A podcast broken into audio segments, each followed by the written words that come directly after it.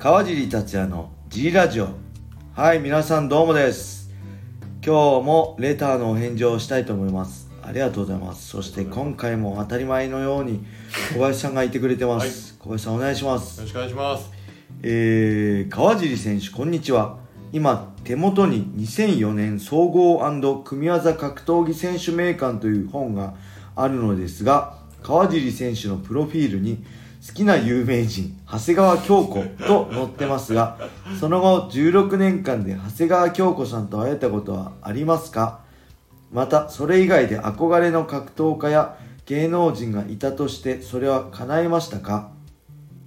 会ったことはないけど死ぬまでに会ってみたい人物も知りたいです。はい。好きな芸能人長谷川京子。これはですね多分2004年なんで200 2003年とかの話でしょ？取材されたのがはい。ってことは多分 SRS のなんていうんですか？そのマーシーとはいあのもう女性いたじゃないですか最初代藤原紀香でそれは多分長谷川京子だったんですはい。でそれに載せとけばあわよくば会えるかなっていう、はい。もうあのそう軽い計算で、はい。適当な計算で書いただけだと思いますはい。あんまそんな興味なかったし詳しく知らないです会えたのかな？長谷川京子さんに会ったかね SRS その後になった人誰でしたっけ？あのーあの人。その人とは会ったんですよね。名前忘れちゃった。あの西野さんとも噂になってた昔。えキングコングの西野さんと噂になってなかったっけ？そんな適当なこと言ってたら大変なことだよね、えーでと好き憧れの格闘家憧れの格闘家はねやっぱ桜庭さんとか憧れてて会えて嬉しかったですね。芸能人。好きな芸能人はねえー、昔はね大塚寧々さんが好きでした。高校生ぐらいの時。大塚寧々すげえ綺麗ですよね。でしたね。大塚寧々さんだったり格闘技始めた頃20代前半の頃はね佐藤愛子が好きでしたで佐藤愛子が好きだっていうとはい。はい。みんなに「えマジで?」っていう顔されるえー、耳でかいだけじゃんみたいな佐藤愛子知ってます？あれですよね。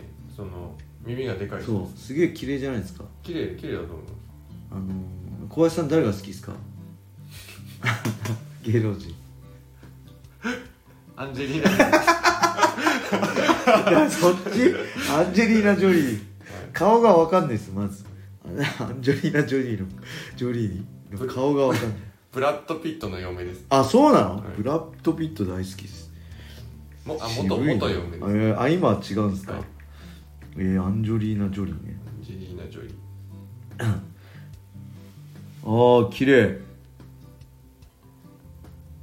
綺麗。僕あれ好きでした外国の人ペネロペ・クルス。ああ綺麗ですね。はい。綺麗ですよね。トトム・クルーズの彼女えそうなんですか？そうです。げえ昔20代前半の頃なんかね、オープン・ユア・アイズだっけかな？なんかそういう映画に出ててそれ見てねすげえ綺麗だな。ああそれ？いやこれはあれアンジェリーナ・ジョリー。アンジェリーナ・ジョリー。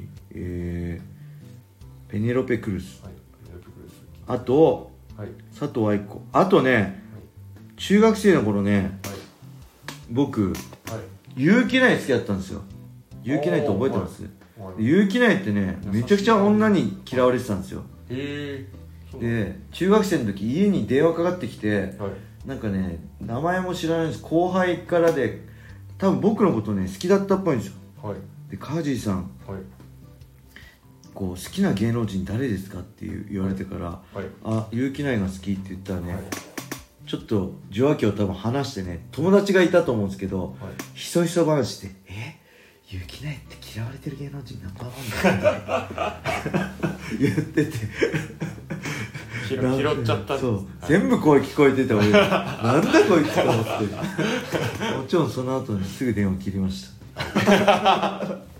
まだ中学生だったけどね、はい。ちょっと傷つきました。えあれの好きな人って嫌われてんだと思ってね。ああはい。なるほどあとなんだろう芸能人好きな格闘会ったことないけど死ぬまでに会ってみたい人はねいます。ダウンタウンのね松本人志さんがやってみたいです。やっぱり僕らダウンタウン世代じゃないですか。はい。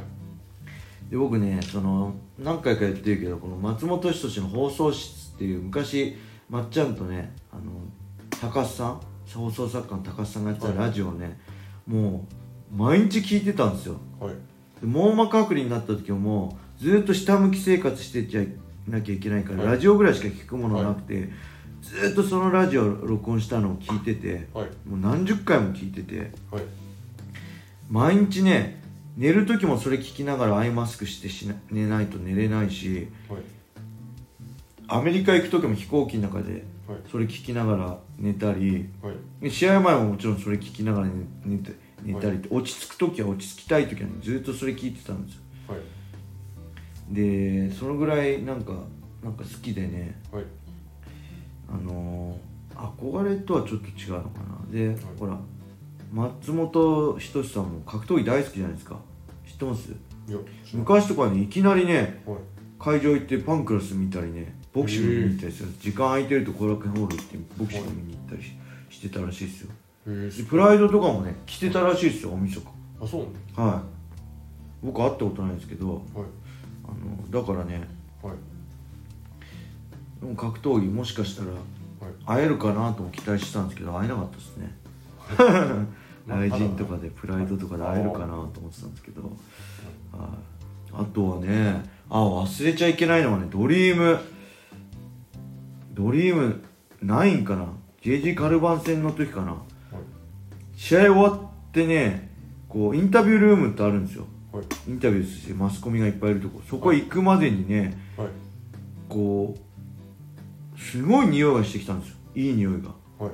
あれ？なんであれ横浜アリーナだっけ？横浜アリーナになんでこんないい匂いするんだと思ってはい。どんどん歩いていったらねはい。すごい人だかりがあってねその先にね加納姉妹がいた 加納姉妹の香水の匂いが 200m 手前ぐらいからしてきてものすごいオーラで。すごいですね。でもうねでなんかしおめでとうなんて言ってもらえて僕のこと見はい試合見てたみたいで、はい。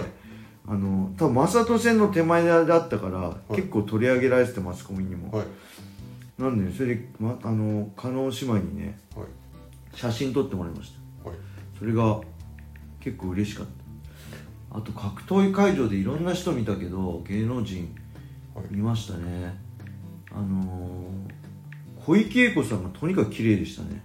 プライドの時見たプライド武士道の時見た小池栄子さんがはい。めちゃくちゃ綺麗でで雷神のねこう大晦日のぼ2015年はい。の開幕戦の打ち上げ新年会を2016年にやった時ね、はいあのー旦那さんあの試合出てたじゃないですか、あそうです。はい。あの旦那さん、はい。と一緒にね打ち上げ来てたんですよ。でそこでちょっとねはい。お話しさせてもらったんですけどね。はい。へめちゃくちゃ綺麗でした。え小池栄子さん半端ないです。はい。そのぐらいですかね。あと誰だろう？あった芸能人。あ結構芸能人はい。あって。あとね高田さん僕ね本当に U インター時代から大好きだったんです。高田信彦。はい。大ファンだったんですよ U インターのはい。U インターの T シャツもあパーカーとかも買ってたしはい。あのね本当に大ファンだったんではい。本当プライドで会った時もそうだし雷神でね同じ場所でこう解説してたのもねはい。もう本当嬉しかったですね。はい。あの結構プライドの時は結構ほら高田強くねえじゃんみたいなこと思ってたんだけどはい。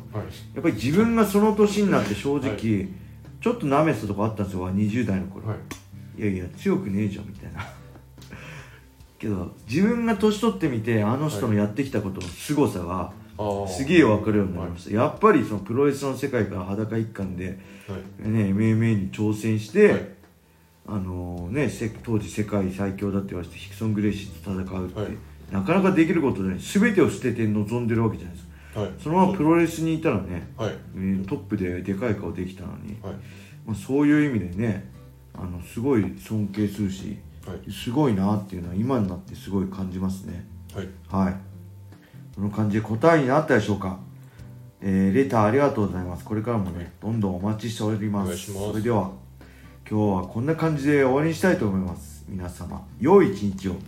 まったねー